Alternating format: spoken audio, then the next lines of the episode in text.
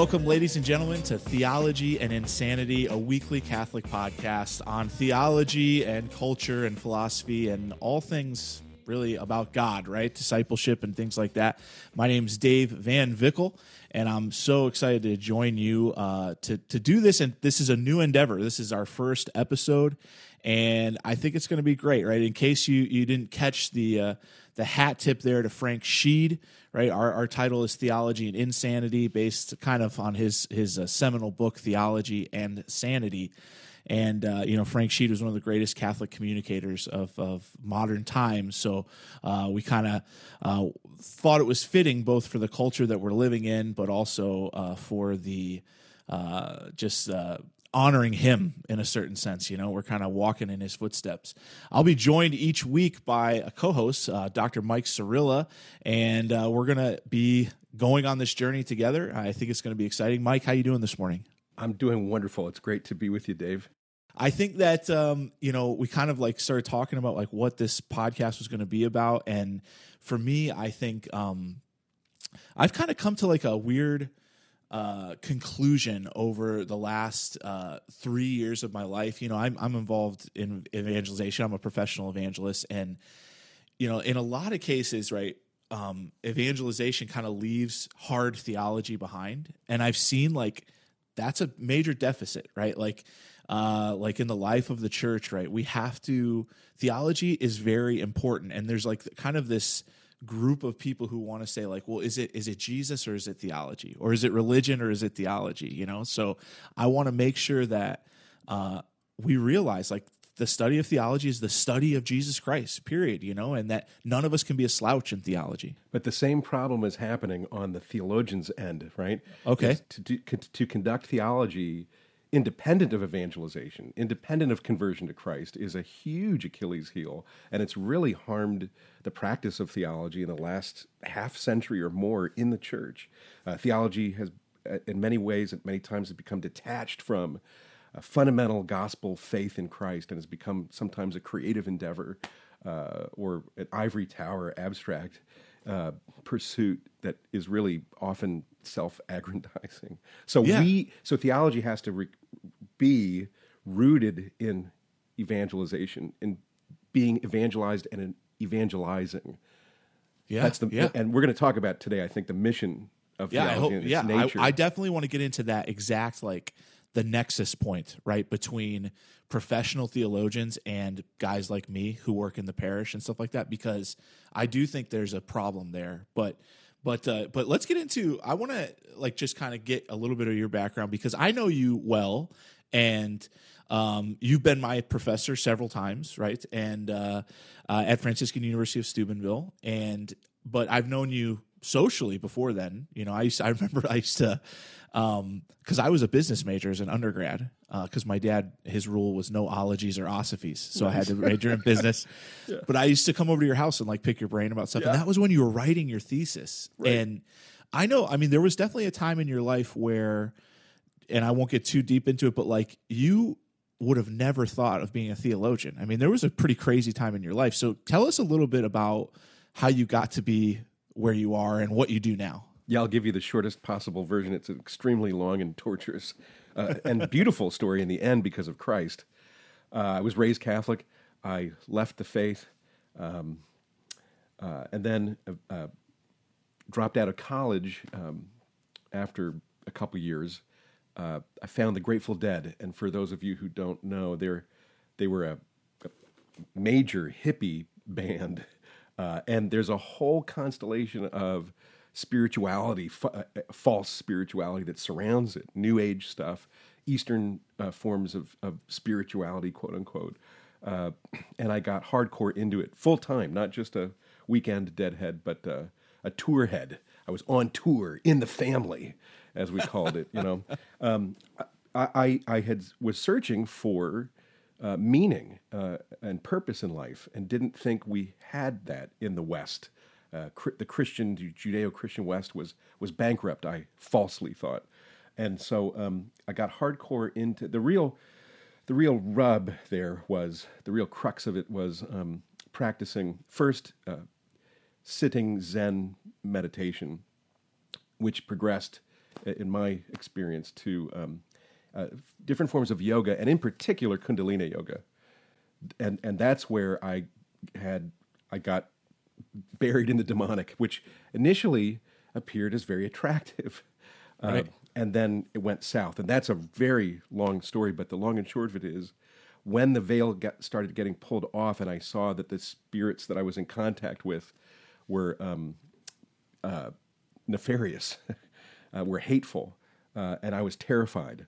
Um, and there was some strange phenomena. Uh, I'm sure, and you experience, you've, you know, that's your your field of experience, Right. As well. Uh, I spoke with an exorcist, a friend of our family's, who also taught me Latin in high school, Father John Nicola. Uh, he he was the tech, he was a technical consultant for the movie The Exorcist. Right, right. He's a- well known, right. Great, great man, and um, and he said, uh, well, Mike, his assessment was, you're not possessed, but you're in a net, and you got to get out of that net. And so I started praying to Jesus. I didn't um, believe that Jesus was who he really is at that point, but I was raised Catholic, and so I just said, Jesus, help me. And within a few weeks, uh, I went from a non-believing pagan, a neo-pagan uh, who was ensnared by the enemy, to someone who came out of this. The phenomena stopped after about three or four weeks uh, of praying. Okay, the phenomena were going on for years, but it stopped after about three or four weeks of praying, and I came out knowing that Jesus was not like Buddha or some great ascended master, uh, but Jesus is the sole Son of God. He gave me faith. I came to know him, and he and I knew came to know him by him saving me. So, how did I get to theology from there? Wait, wait, wait. So, Oh, so let me ask. Let me ask you this. No, no, no. This is good. There's so No. much here. Sorry. No, that's good. I'm trying So- to make it short. For Right. No, no. So, so the role, so the Grateful Dead, that's like a generational issue for me. So, the Grateful Dead, are they, were they like promoting this stuff, or was it just the culture that surrounded them? oh, oh no, absolutely. Uh, Okay. uh, Okay. Bob Weir, uh, the one of the guitarists with Jerry, Jerry Garcia was the main guitarist, but Bob Right, Weir right. would often come uh, to concerts wearing a Silva mind control shirt. Okay. Oh, yeah, Jerry yeah. Garcia gave a famous book length interview to Rolling Stone's journalist that became a published book. And I forget the name of the book, but it came out in 74, where he talks all about enlightenment and how you use LSD. Okay. uh, in, Wow. the, in the vein of Timothy Leary Right. and, and Ram Dass, both of whom were professors at Harvard, who had awakening experiences with psychedelics. And they actually didn't use psychedelics. We didn't. I didn't use psychedelics recreationally. We used them systematically uh, in order to attain a, a spiritual awakening, and which is very, very dangerous. Right. Right. Okay. So that okay. So that gives a lot of context because I, you know, you joke about deadheads. I didn't. I mean, that's like a. It's more of like a.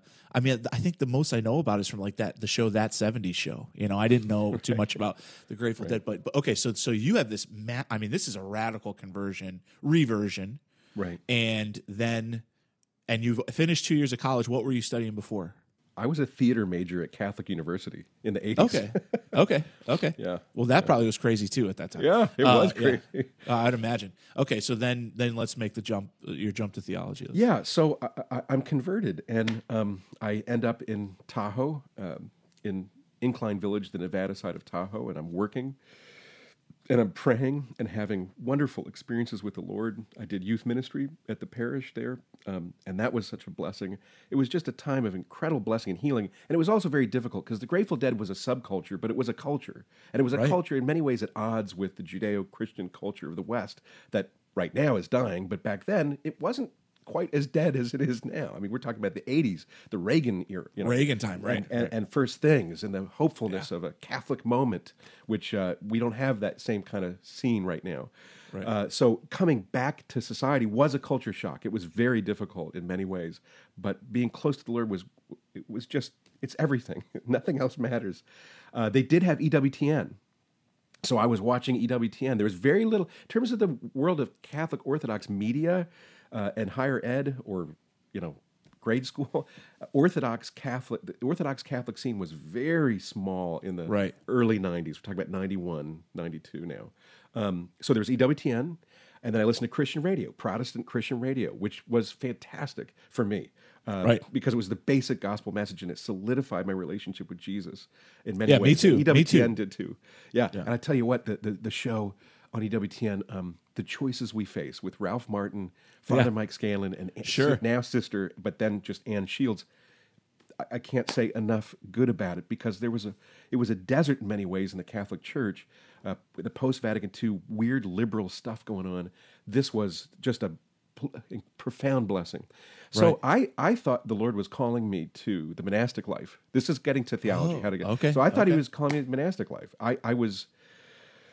I love the Cistercians, and I contacted Cistercians, and um, and so um, I thought, well, if I'm going to enter monastic life and maybe they'll call me to be a priest, I should probably, and I love studying about Jesus and also talking to him and listening to him, but I wanted to, I was hungry for more. I thought, well, I should go back to college and get a degree in, in theology. Wow. So Okay. that's the theology for me was a way to become a monk uh, and be of service to the community if they wanted me to be a priest. You know, because you Okay. need you need Right. theology, and and also it was a very deep love of God. I love Him because He first loved me.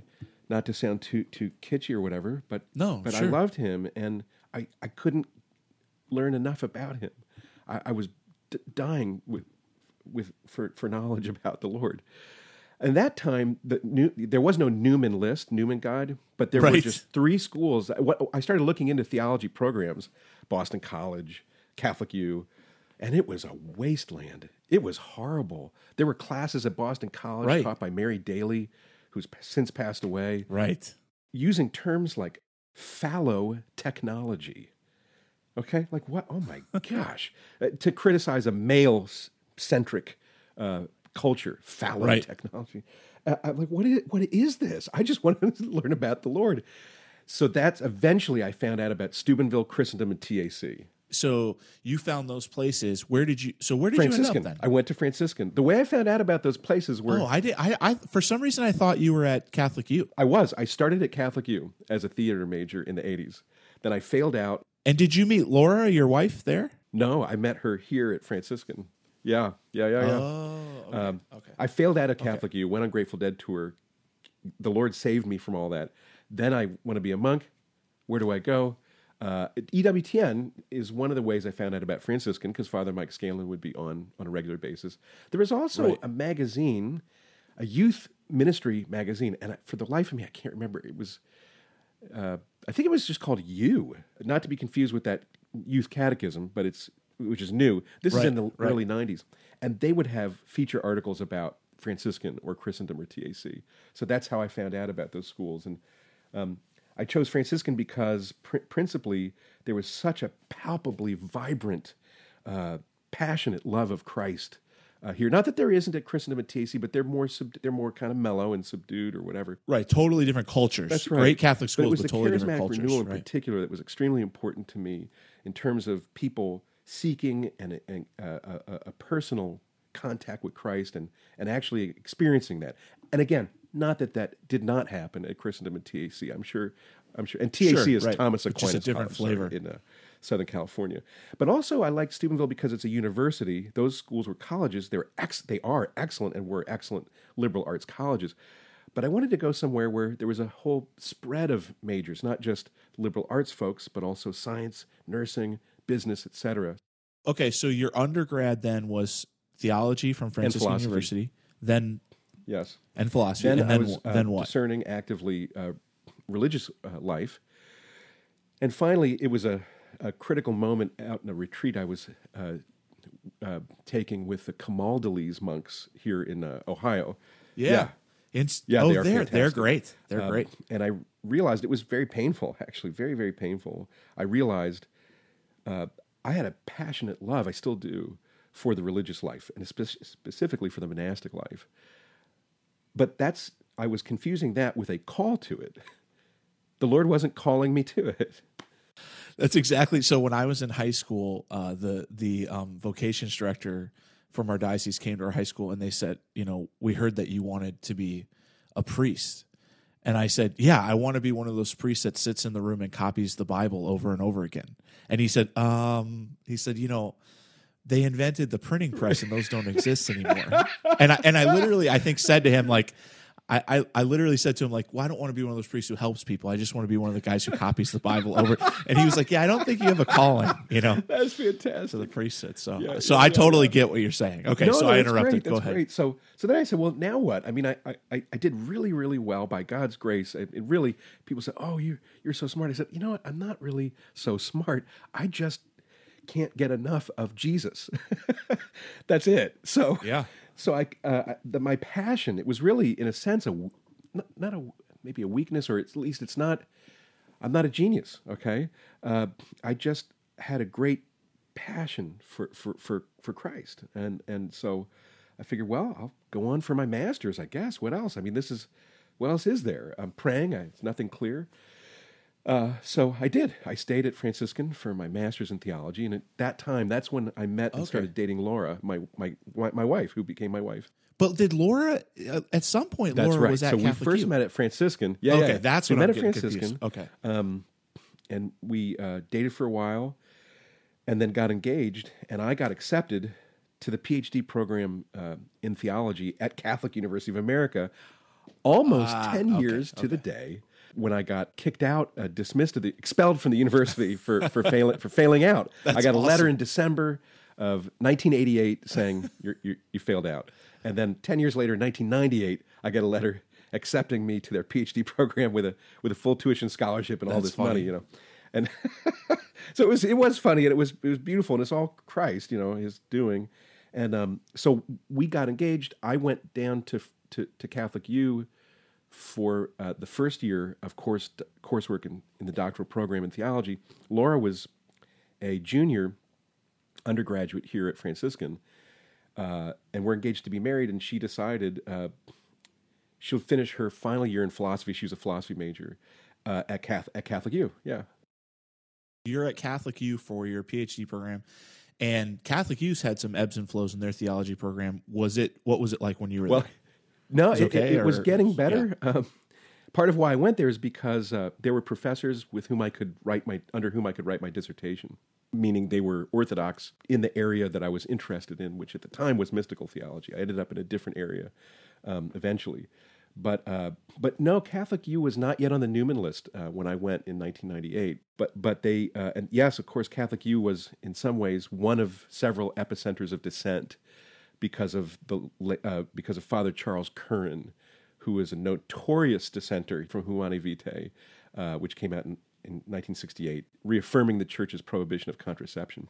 And and when did he leave that university? He he was dismissed in 1988, uh, and then filed a lawsuit, uh, uh, and and actually a secular court uh, found that Cardinal Hickey, at the time was the Bishop of Washington D.C. and the Chancellor of Catholic University, uh, was in the right. They found f- in favor of Catholic U because Charles Curran violated his contract. His contract was to teach Catholic moral theology, and he was teaching the opposite.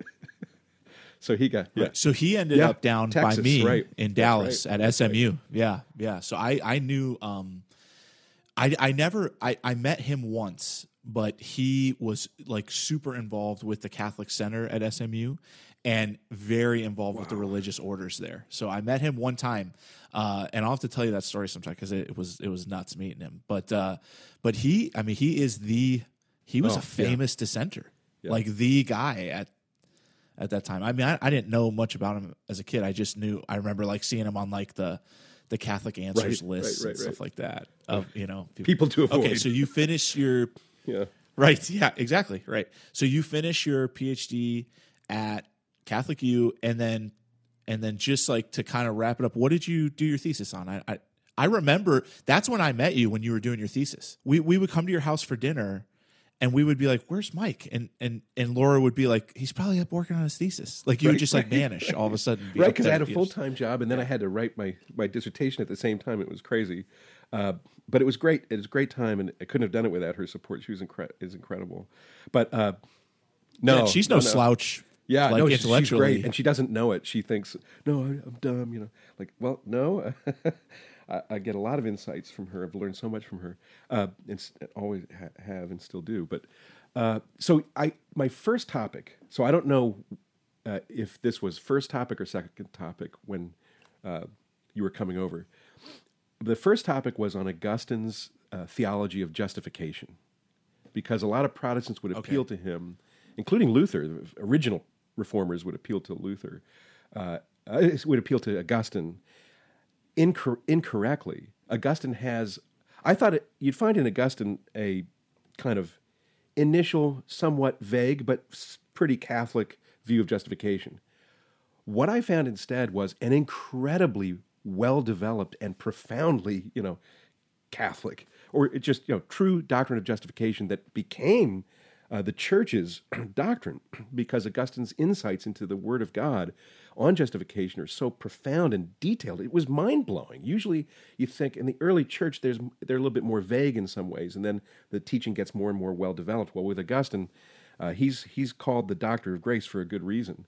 Because he got the grace of justification down perfectly, but that's not what I ended up doing. But that's what I started with. Okay.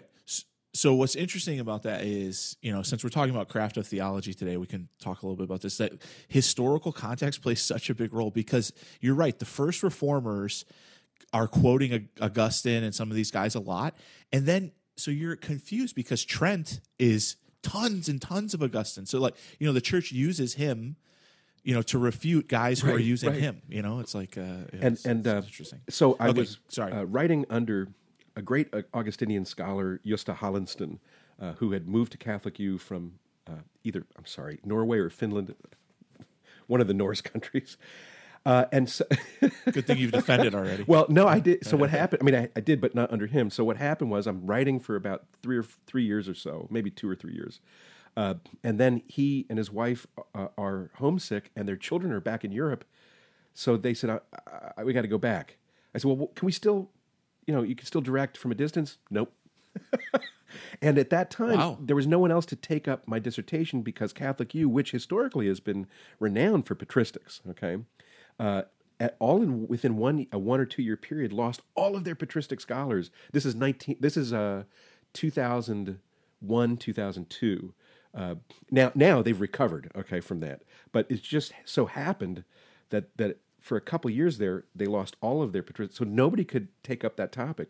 And it was providential. I mean, I don't regret a moment of studying Augustine. He's so fantastic. But I ended up uh, working under Father Joseph Komonchak uh, uh, on uh, Aquinas' theology of bishops, Aquinas' theology of the episcopacy, specifically the theology he develops in his biblical commentaries on Saint, on St. Paul's pastoral epistles, 1st and 2nd Timothy and Titus. Okay. Okay, that's awesome. And you have a and that's your book that's I mean that's published now as a book. Okay. Yeah, yeah, no, that's right. And that's always been on our hearts. We, we named our first two children, boys, Athanasius and Augustine, uh, because one of the big things on our hearts, Laura and my hearts and our minds, was uh, we need, we desperately need good leaders, good bishops. Yeah, yeah. Bishops. Yeah. Yeah. I I vividly remember being at your house when uh, uh, Athanasius was young. I mean very young. And he would he would get a calculator and he would write a number on a calculator and he would say Dave Van Vickle, odd or even. And I would say odd and he'd be like ah you know he would he would go crazy like Right, he was right. trying to trick me, you know. so I I remember that. And it was when Faith I Yeah, think Faith was just born. Yeah. Okay, so so I mean that's an awesome intro and perfect kind of for our topic today. And I want to get into like a little bit of the craft of theology, like what is theology? Because I, I actually the reason I thought about this as a topic is because I it's been my obsession for like three months. Um, I read uh, Avery Dulles' The Craft of Theology, okay, and and I started to think like why did I not read this at the beginning of my journey into theology? So then I read like everybody's, you know, treatment of this, like Aidan Nichols and um, uh, a, a bunch of there's a bunch that have just recently published, and then you know, of course, Ratzinger's The Mission and Nature of Theology. Okay, and um, you know, just I I don't know. You know, I had I had a couple years of high school where my teachers were all from TAC, and it it radically transformed my life intellectually because I started to look at things like like first principles. Okay, like if if we're going to do theology, we should probably find out what theology is, right? You know? And I think when I'm reading these books, like I start to think, this is the problem with theology today. Like people went way off the deep end because they didn't really understand the role of a theologian in the church and the role of even a, lay, a theology in a layperson's life or in something like that. I mean, um, so let's start like let's have a discussion about like you know just first off like what is theology, which I think most people pretty much know, right? Aidan Nichols uses this uh, very technical definition: the disciplined exploration of revelation that is the self disclosure of the divine, right? Which I think is pretty self explanatory. But then he gets into like, what does it mean to do theology?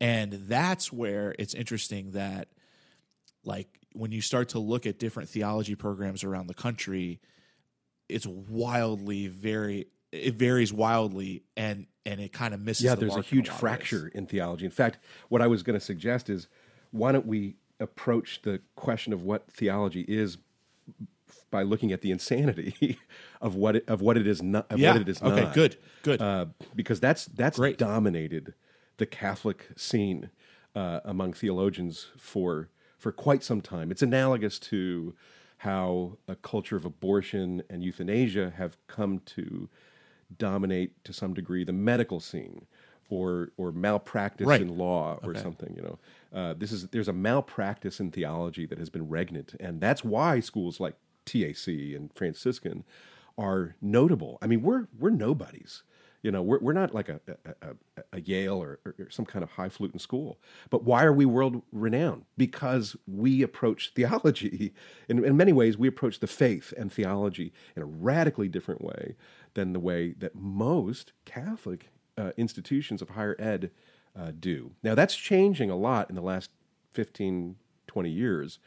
Uh, but from roughly the 60s to 1999, 2000, uh, we suffered through, and it, the, the after effects are still here, with a horrible, uh, um, inappropriate, erroneous notion of theology. Well, it seems like it seems like yeah, it's changed drastically in the last 15 years, but only it seems like it's changed through newer options. Not it doesn't seem like there's a lot of colleges changing. Like that were very that were bad basically. Well, Catholic U is one example. okay, okay. They, uh, uh, they still have issues, but they are now on the Newman list, and and w- for good reason. So they're they're much much better than they used to be, for sure. But you're right; most of them haven't changed. when Yeah, I was you're looking right. like like last night, I was like, I'm gonna look at some of these programs around the country. I had a real hard time finding a chair of theology that was Catholic. right, Like these Catholic universities have Protestant chairs of Protestant, their. right. I mean, what what is that all about? For, Fordham University, unless this has changed recently, uh, their chair of theology actually was Catholic, but he is married to uh, a- an Anglican man. oh, of course. Yeah, So yeah, it's like- that's public. That's you can just so, oh my goodness. Um, That is- well, that's- so the view of theology that became dominant, and Curran, as we were speaking of him earlier, had a lot to do with this. Played a huge part in it. It was theology is a legitimate academic discipline, and we need to be independent of the oversight of non experts, including bishops or the magisterium, many of whom they would allege are not experts in theology, which is crazy, of course, right? Because JP2 was. well, and but so was yeah, except for that, unfortunately, a lot of them now aren't. Right. Right. No, that's right. And even so, when this was happening, it was Paul VI who was a papal career diplomat. He was a he was a career diplomat in the church, not a theologian. So uh, that's when they they were able to say that. Then I guess you know. Um, and so uh, there was the famous or infamous Land O'Lakes statement of 1968 that Father Theodore Hesburgh, who was the then president of University of Notre Dame and Catholic U uh, personnel and all sorts of Catholics signed on to this statement. It's a declaration of independence from oversight by the magisterium. So, what happens is you do theology apart from the church, apart from the body of Christ, apart from an active life of grace. Not that they weren't in a state of grace, I'm not judging that, but you do it apart from a, a liturgical and ecclesial context. What are you doing? What you're doing is secular theology.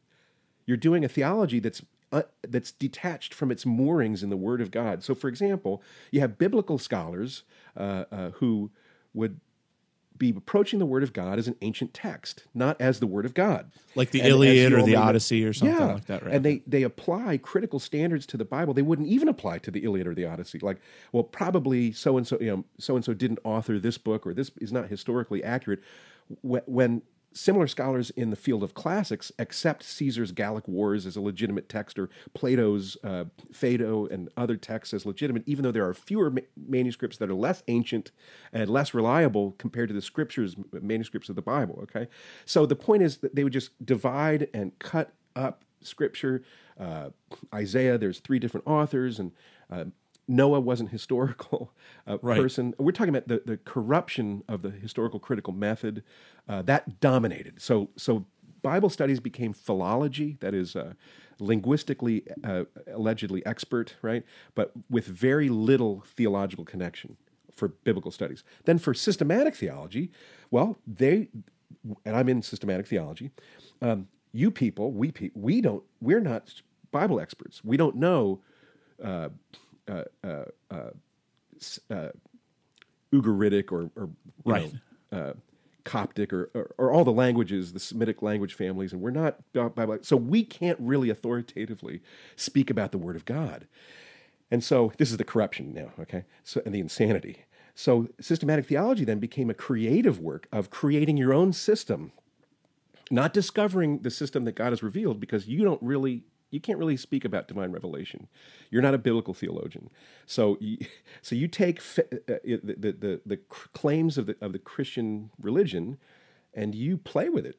You, you, you know, explore it. Paul Tillich, the Protestant theologian from the uh, late 19th, early 20th centuries, is a great example of this. Um, so this is theology detached from faith right. and biblical studies detached from faith. And what that means, David, is it's detached from evangelical focus. That's what I was saying in the beginning of the conversation. You said evangelical work has to kind of recover a, a maybe a relationship with theology. Well, it's true the other way around. Theology has de- been detached from being first hearers and acceptors of the Word of God and then um, reflecting on what we already believe in faith. And really, Aidan Nichols' definition is beautiful. It's, is it from the Shape of Catholic Theology? That's a great book. uh, no, the Theologian's Enterprise. Oh, okay, okay, because yeah. he says something almost identical in this book, The Shape of Catholic Okay. Theology. But it can be simply put by re- recalling the phrase of Ambrose, uh, sorry, of Saint Anselm, and he's uh, riffing on Saint Augustine. Theology is fides quaerens intellectum, faith seeking understanding. But at first, it's faith. It's faith Right. seeking understanding. Right. So Okay. so so interesting. So Saint Thomas right describes theology as a science. Okay, which it, it- I wonder like if he had seen what the modern day academia like at a university was like, like what what would he have said, right?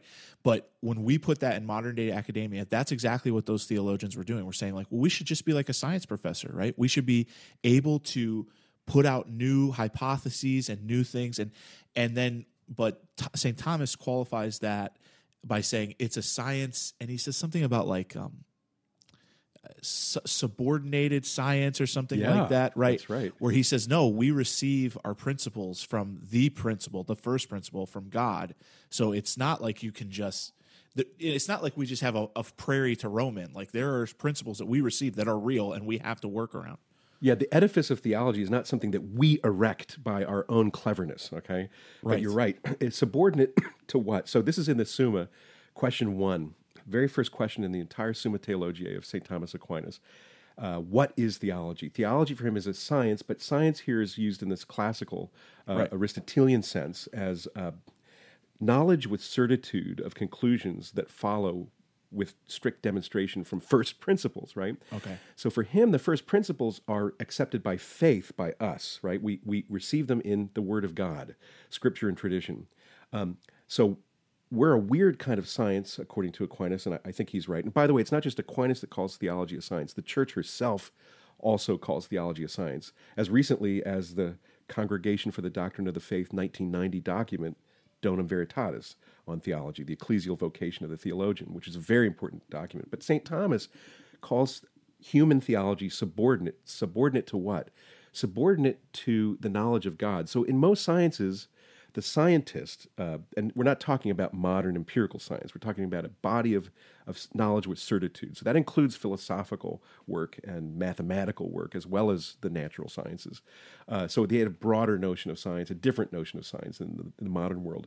The scientist sees the first principles they see them, them as self-evident, right? Okay. Whereas, whereas in theology, we don't see those first principles. We don't see the Trinity. The Trinity Right. is the first principle of everything. Okay, okay. Okay. But somebody does. Right. God does, and the blessed do, right? And God sent His Son to become a man, and Jesus repeatedly says, "Others tell you what they've, you know." Believe, but I tell you what I've seen and heard in the bosom of the Father. Jesus speaks always as someone who sees what he's revealing. All right, so we don't see it, but we accept it by faith. So theology, its entire existence, is completely predicated on accepting Christ's revelation in faith. And if you don't do that, you're not doing theology. This is the this is the that's the seedbed of heresy, okay, and error, and and and really how it's related practically to souls, okay, and evangelization and catechesis, is that it makes a huge difference whether you get it right in terms of the revealed truths, like is Jesus God or not? If he's not divine, like Arius and many others have claimed over the years, uh, then he's not our savior, not in the way that you know the Catholic Church says. Okay, uh, and and and if you say he's not divine and you're wrong, your immortal Right. soul is imperiled. Yeah, that's so scary. theology isn't isn't just a ivory tower abstract endeavor. It's a very concrete, practical, pastoral endeavor in the sense that yes, it is intellectual, but the fruits of that uh, intellectual activity have to be brought to bear for the good of souls and the glory of Christ. I- I'm, I'm skipping way ahead, but that's the that's the, the nature and purpose of theology. Is really has to be tied into giving Christ glory and helping to save souls in our own kind of geeky way. Yes, it can be very geeky.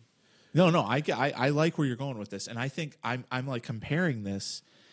I, I can I can totally understand all of a sudden just kind of like I have this realization of if you're in a university setting and every other discipline, it, their job is to do new things, new things, new things, new things, and then you have a discipline where the new thing is really just a, a closer or keener reflection on the old things Right. right? That can create some serious like there's some practical issues there. And i think like it's interesting because i encounter you know a lot of armchair theologians in my uh in my job right? Like people who just are they're good catholics. They want to learn the faith and things like that. And a lot of them jump to speculative theology. Now you have me, who I'm a professional Catholic, okay, and I, I wouldn't necessarily call myself a theologian, but I want to be, you know, and I I feel like I am just at the point in my life, like you and I had a discussion a couple weeks ago about Mary and spiritual warfare, and I said I I, think into myself, I'm just at the point in my life where I feel like I've I've reflected enough on tradition that I can start to even make those connections that are new, maybe. And I think like the problem is like you you like it's it's not like science. It's not like being in a biology department. It's not like being in a computer science department where you say, "Who's the person who's done the newest work? I'm going to jump to where he is and and move ahead." It's like no, we have to be informed by two thousand years of tradition and start to make those connections. But it's always going to be looking back on the deposit of faith to give a keener awareness.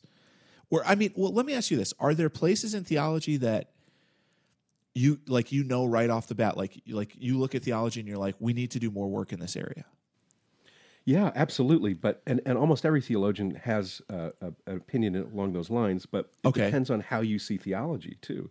So if you see theology as at the service of the church as an ecclesial vocation, Yeah, So I mentioned that document uh, on the uh, instruction on the ecclesial vocation of the theologian.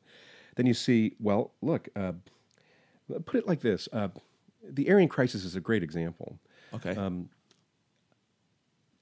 tens of thousands, hundreds of thousands of people eventually fell into pro- no millions of people fell Right. into the Arian, including bishops, fell into the Arian heresy, which is the denial of the divinity of Jesus Christ. Uh, this is a pastoral crisis, and to to to to really resolve it with precision and strength, um, it required theologians of the highest caliber. At that time, most of them were bishops. St. Athanasius, uh, others lesser known folks like St. Alexander of Alexandria, Right. okay, and others uh, who combated the Arian crisis with great uh, pious, prayerful, but also theological, rich theological insights to come up with technical terms that express these deeper, as you said, deeper insights like homoousios, Right. Uh, that the Son is consubstantial with the Father, and that helped to. So, so yes, there are areas. Every theologian will say, "Oh, we got to do more work here or there." I generally think, and this is, I didn't always think this. Uh, early on, I didn't even know this uh, in my studies, but now, for a while now, I think that what needs further work is often dictated by the crises facing the church, Right. Uh, and the and, and the imperil things that imperil souls, uh, imperil their uh, flourishing in Christ, that, or that things that dishonor Christ. We have to go after those and and do our best to offer correctives. Yeah. Okay. So that's interesting. So so definitely, if you're an academic theologian, one of the one of the goals is to look and see like what needs work, what needs to be done now. You know, so so it would separate you. I mean, I'm just thinking about how there's so much pressure on professors in academia to publish and produce new work, but it, it almost seems like academia is not even the best place to do theology. When I start to think about it, it literally seems that way because of the pressure there. Yeah, it's know- a weird. It's you know uh, the university started in the Catholic Church, and it was all very well integrated. All the Yeah, disciplines integrated under theology in a sense, even medicine. Not that they were doing theology and medicine, but it was all seen as very well integrated since the Reformation and then the secularization of the of the planet. Uh, y- you know, the rise of the uh, secular nation states. Um, one of which I love very much, our own country. Okay, uh, uh, but still, that's that transformed the university into a more secular model where the disciplines are seen as independent uh, of each other, independent of external. If you if you're adhering, here's the yeah, the pressure is this. In a, in a legitimate academic discipline, you don't adhere to an external authority that tells you what you can and can't discover in your research and publish. See? And there's some embarrassment, a lot of embarrassment on the part of Hesburgh and others uh, in the United States who were seen by their Protestant counterparts as s- slavishly beholden to an external authority, quote unquote, that they didn't Protestants don't accept as authoritative, uh, th- that aren't part of your discipline. So you're you're bi. In other words, you're biased. See, Right. You have a bias to be scientific and and and unbiased. Right? Is you have to detach yourself uh, from external in, in, intrusions. Right, like that. So so that's interesting too because like I have a a real good friend um, who he he not he's not now but he was a um, a Jesuit theologian at a Jesuit university. Um, his chair of theology was a, a Protestant man, um, and I, I remember like when the when the theology department. I I don't remember what they were talking about, but they published something pretty radically um, dissenting, and he went to the chair and said, you know, well, am I, do I even still have a place here? He's a faithful son of the church, my friend, Father Marty, and uh, and the the chair of the department said, well, of course, we need one of you, and that was his point. It was like he, we needed that one perspective, token, yeah, right. right? Yeah, right. so right, that right. students could see where where it was different. So, Yeah, um, yeah. yeah. So so okay. I think like one of the things I don't want to I don't want to end the episode without talking a little bit about um, theology coming down to us, the people. And I make fun of my brother-in-law a lot. My brother-in-law is, is Roger Nutt, Doctor Nutt at Fran- Oh, at Ave Maria Yeah, University. I know him. Yeah. And yeah, yeah, he's he's and he's amazing. He's a great guy, and and he would totally not fit the bill. I'm just using him as like like my uh, Okay. you know the theo- the, the academic theologian that he he sent me a book one time and i was like roger i don't even know if i can read this like i don't even know if i have the education to read this like and like i think like you are in a weird situation at, at franciscan university where you t- probably teach more future DREs and youth ministers than anyone in the country your group and so i think like just I mean, I'd like to hear what your thoughts are about like connecting theology as a whole Mm-hmm, Yeah, yeah. down to like it's got to affect the faithful, you know. No, that's right. So there's two ways I'd like to, to approach it. One is from the angle of the theologian, and one is from the angle of the faithful non-theologian. Okay, um, from the angle of the theologian, uh, I've already said a bunch of this today. We've talked about this today, but uh, but I'd like to to to add one thing. Uh, yes, theology has a mission to serve Christ in the church. Yes, I keep mentioning this document. I couldn't, I can't encourage people to read it more strongly. Um, this Congregation for the Doctrine of the Faith, 1990 document, Instruction on the Ecclesial Vocation of the Theologian. In it, they cite Paul's treatment of the charismatic graces in 1 Corinthians 12 and talk about theology as a charismatic grace. Theology okay. is born from a love of God and a love to know Him more, a love of Christ.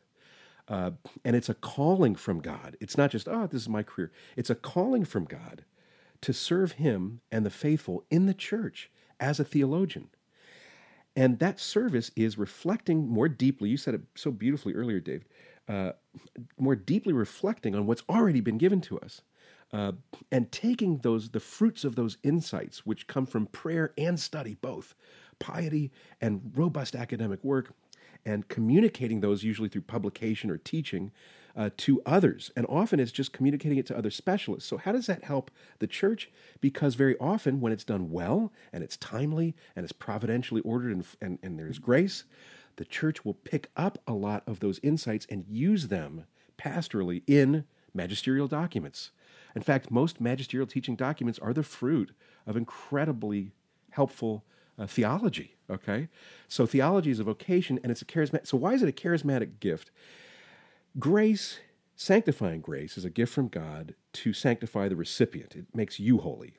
But charismatic grace is a grace you receive not to make you holy, but to upbuild others, to build up the church, as St. Paul says. Okay, so theology is a gift you receive and a calling you receive, uh, and the fruits of that are meant to help sanctify others to bring them to Christ. So theology has to have a mission, a, a, focus towards serving catechesis, serving evangelization. Now, how about from the perspective of the non-theologian member of the faithful? Yeah. Well, in the fundamental and broadest sense, theology is just seeking to understand what you believe, and that's a very natural, spontaneous thing that everybody who's alive and, and believing would want to do if they've reached a certain age, you know, age of reason, and they go, well, wait a minute, how is Christ God and man at the same time? Or do I believe in three gods? Or what? You know, this will happen in RCIA for adults often. They have these questions, or even if you're teaching high school, they start to ask these questions, or even grade school, the kids will have these questions that they can ask before they're able to even understand the answer. Um, and so there's a point at which, and where's that point? I don't know exactly where it is, where you are uh, evangelized. You believe that Jesus is the Son of God and, and our Savior. That's being evangelized. And then you're being catechized, which is a, a rudimentary beginning understanding of what you believe in faith, okay? But then you seek a deeper penetration. What, where's that moment? It's hard to identify. But you, you're doing, in other words, you may be a non theologian, but you're doing theology as soon as you're seeking that answer.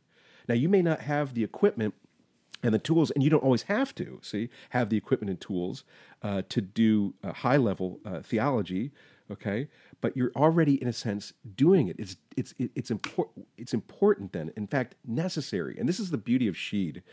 Uh, Frank Sheed and his work Theology and Sanity, okay, is that theology is for everyone in a sense, okay, in a basic sense. Not that everyone become a professional theologian, but it's kind of like this.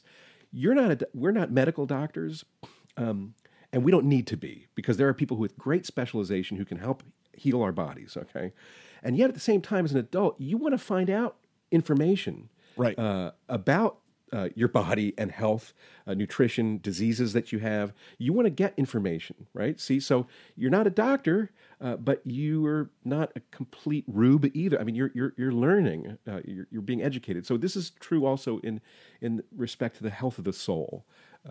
So you're doing, in a sense, you're doing theology, not as a professional theologian, but just a second you want to understand uh, what you believe by faith more deeply.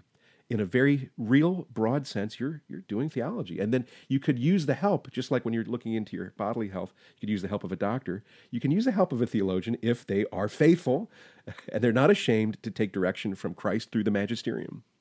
Yeah, so I think like um, so I love so this is like one of my favorite topics. What you just got into right there is the link between theology and our spiritual health. Um, so one of my my favorite catechism quotes it says, "There's an organic connection between our spiritual life and the dogmas. Dogmas are lights Amen. along the path of faith. They illuminate it and make it secure. Conversely, if our life is upright, our intellect and our heart will be open to welcome the light shed by the dogmas of faith." And I think that that is so important that people realize that there is like you your growth in Christ is limited by your understanding, right? He's the way, the truth, and the life, right? right. And to understand him, uh, and to understand theology, even like dogmatic theology, right? Like serious theology, it's to understand the full face of Christ. It's to view the full face of Christ. And I think that that, I, I just, you know, I think we have to, uh, I'll, I'll give you just kind of this last thought. A priest the other day was asking, he was in one of my webinars and he asked me, you know, what what do you suggest we do um, to combat the lies that are out there in our culture that are distinctly anti-Catholic? I mean, they're not distinctly anti-Catholic; they're distinctly anti-human. But what's happening is the group who affirms the truth is getting smaller and smaller and and basically it's just going to be the catholics in the end it seems that that's the way it's going there's some really strong Protestant sects that are still uh, adhering to some of these truths, but for the most part, it seems like it's going to be the world versus Catholicism, right? And he said to and, him, and like, even not not even all Catholics, right? A remnant oh, yeah, within the right, church, exactly, too. right, right. So I should have said, yeah. Catholics, no, no, you're fine. You're yeah, good. Yeah, yeah, yeah. yeah. yeah. Uh, and what he said is, you know, it's hard because our faith can't be reduced to memes or it can't be reduced to you know little quips on Facebook or Twitter. And uh, what my suggestion to him and my suggestion to the world out there, whoever listens to this, is don't try to don't try to reduce our faith to memes. Don't try to reduce it down to little quips or sayings on Facebook. Like what we need is a renewal of the intellectual tradition of the Catholic Church, where there were. I mean, there are lots of theologians in history who did not have degrees in theology but they just took the faith so seriously and they entered into the fullness of the truth and, and, and stood on the shoulders of giants and made the connections and looked at things things more keenly and did theology on their knees and did it right and and the church benefited greatly from that. No, no doubt. You know, um, Saint Therese of Lisieux is a doctor of the church, but she wasn't a professional theologian. Uh, why? in the early church, St. Gregory of Nyssa, St. Gregory of Nazianzus, uh, some of these early fathers would, would often describe theology as, as, a, as a mystical contemplation of God through Jesus. Okay? So, so, and really, in a sense, our whole trajectory of our lives is to end up in the beatific vision which is, in a sense, the consummation of theology, even if you're not a professional theologian like St. Therese. But she is such a wonderful doctor of the church precisely because she lovingly contemplated in mystical union with Christ the, the Trinity. Yeah, beautiful, beautiful. Yeah. So this has been uh, so. I love this discussion. I I think what like I wouldn't mind getting into a few more details about it for the next episode because there were I had like some things on the list that I wanted to specifically talk about with you as well about like what is theology, the craft of theology, and also I'd like to get into uh, like disciplines of theology. So maybe next time we can talk about you know how to do that. Um, I hope that you have enjoyed this episode. I I certainly enjoyed it, and I think that uh, I'm excited to continue this conversation. Again, this is theology and insanity. Uh, and I am Dave Van Vickle, joined by Dr. Michael Sirilla from Franciscan University of Steubenville, and we will hopefully uh, see you or hear hear from you uh, soon. Uh, and we're kind of just starting out here, so we don't have any emails set up or anything like that. But we definitely want to welcome questions pretty soon and everything. And uh, so we'll try to get that all set up. So God bless you all, and we're praying for you. Please pray for us.